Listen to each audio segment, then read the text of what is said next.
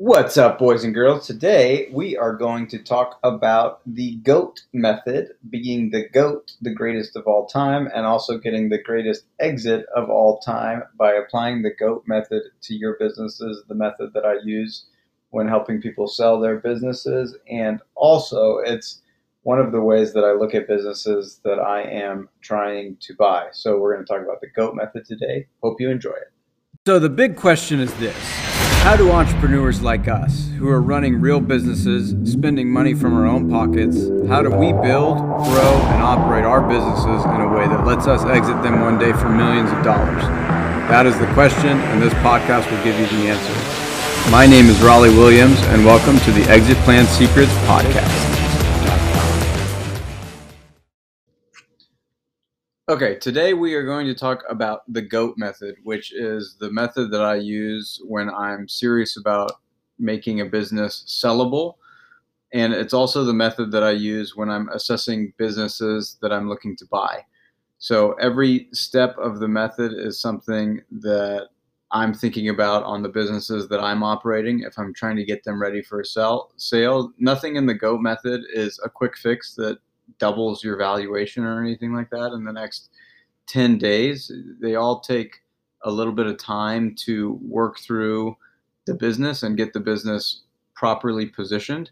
But it's the framework that I've used and that I've talked to a lot of entrepreneurs about that we talk about in the Facebook group Exit Plan Secrets.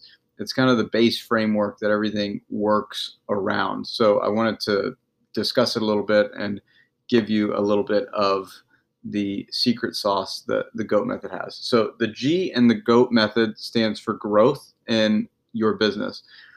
Every buyer who's looking at businesses to buy, buyers that are going to eventually pay a premium for a business, they are paying for the growth that you're projecting they'll be able to receive in the business. And so in order to project growth, you have to show growth in the business so if you're growing at a healthy pace, you're always going to be able to command a higher multiple than something that is stagnant or declining. And so there's a lot of ways that you can get growth in your business. I try to focus on figuring out ways to collaborate with competitors because they're already in the business and they have your customers doing joint ventures either with competitors in the industry or others. So that way you don't have to bring on a bunch of people onto your profit and loss statement. You don't have to bring in a bunch of employees or potentially doing acquisitions. And also going through the acquisition process in your business can help you see what is out there and see what it feels like to look at a business with a buying hat on, which is the exact situation you're going to be in when you go to sell your business. So those are the kind of the big buckets in the growth section. The O is for the operations of the business. And this kind of depends on what the business is, but the big piece is that you have well documented standard operating procedures and also that you as the entrepreneur aren't heavily involved in the operations of the business if you want to get the highest multiple possible. You can always sell a business if it's an Amazon FBA business, you know, and you talk to a, a broker, they'll tell you that you don't need to hire employees because who you're ultimately going to buy isn't really buying you for the operational procedures that you're bringing to the table. But if you want a big exit, if you want seven figure, eight figure, nine figure exits, those are all based on having well documented operating procedures that you as the entrepreneur aren't involved in anymore. And this goes into a separate conversation from the GOAT method, which is having various exits. You yourself, as the entrepreneur in your business, the first big exit that people have to take is in the operations of the business, offloading that. If you read the E Myth by Michael Gerber, that talks a lot about working on your business, not in your business. That all goes into the operations of the business. But the two big main main points are the entrepreneur isn't working in the business themselves, and it's well documented documented standard operating procedures. The A in the GOAT method stands for the accounting in the business, and there are two big two big forks in the road that you have to deal with as you start thinking about the accounting in your business. The first path is whether you're going to run your business like a lifestyle business. And a lifestyle business usually means that you're going to run as much as your life through the business as possible, uh, to pay the least amount of tax as possible. And the big switch happens when you go from running your business like a lifestyle business to running your business like a business that's sellable. Because at that point, you want the profit and loss statements that you show on your accounting to uh, match with your tax returns. And so a buyer's never never loves to see that your um, tax return so, shows that the business makes no money, but you're claiming that it makes 500 grand a year. There's always an issue there as you start to bring lenders to the table. So the accounting piece is making sure that you have clean books in your business and you're not taking every single write off possible to get it to a point where it's sellable. And then the T in the GOAT method talks about the trenches of the business, making sure that the, the business is defensible, that you have IP that's protected.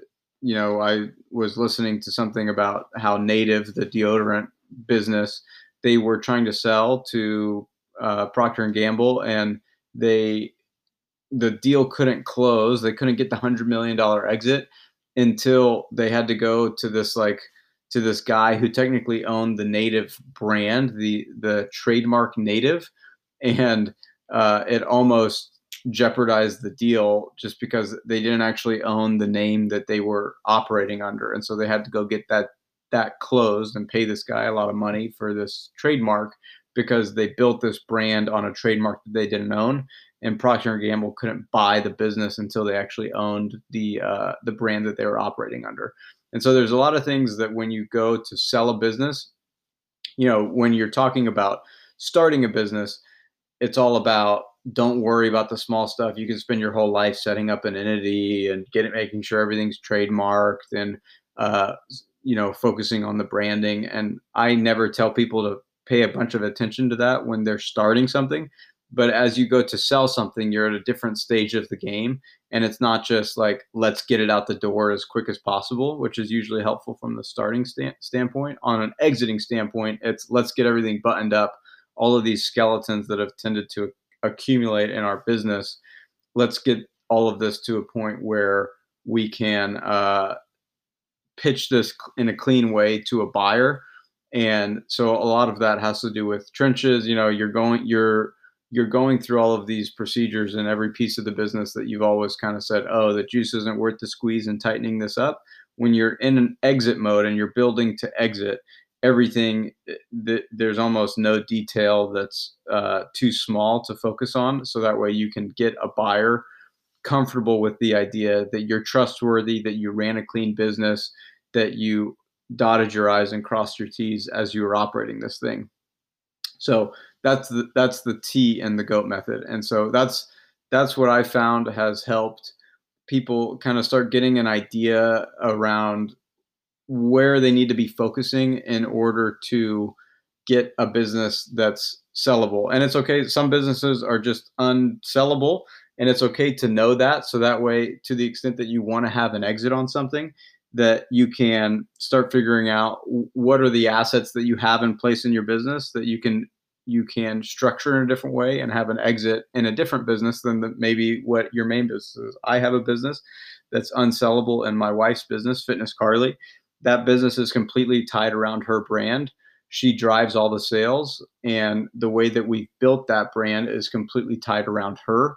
And knowing that it's an unsellable business, I've been looking to invest in fitness brands that are already existing, products that already exist, that my wife's audience can help bring revenue to, and also starting a new uh, brand, a new information brand that isn't nearly as focused on my wife at the center of it. So that way, if we do get to a point that we want to sell something, that um, there's an easier exit to have to have to take place as opposed to what what my wife is doing. And so knowing that you have a business that is going to be really, really tough to exit is also super valuable information because you can run that business as a lifestyle business and um, focus your efforts elsewhere uh, in terms of applying the GOAT method to a different business that you can ultimately exit one day. So that's the GOAT method. Let me know. Um, either on LinkedIn or on the comments somewhere what your questions are, what your thoughts are. If you aren't a p- part of the Facebook group Exit Plan Secrets, go ahead and join that. I'm going to go live there more frequently to answer questions about exiting businesses is usually what the group is about. It's about people who are trying to sell their business and also business buyers as well are in the group. Um, if you haven't given this podcast a five star review, then if you do that, that helps me out a ton in trying to grow this thing and have this be put in front of people that find the information interesting. And so hopefully you enjoyed it, and I'll see you on the next one. Peace.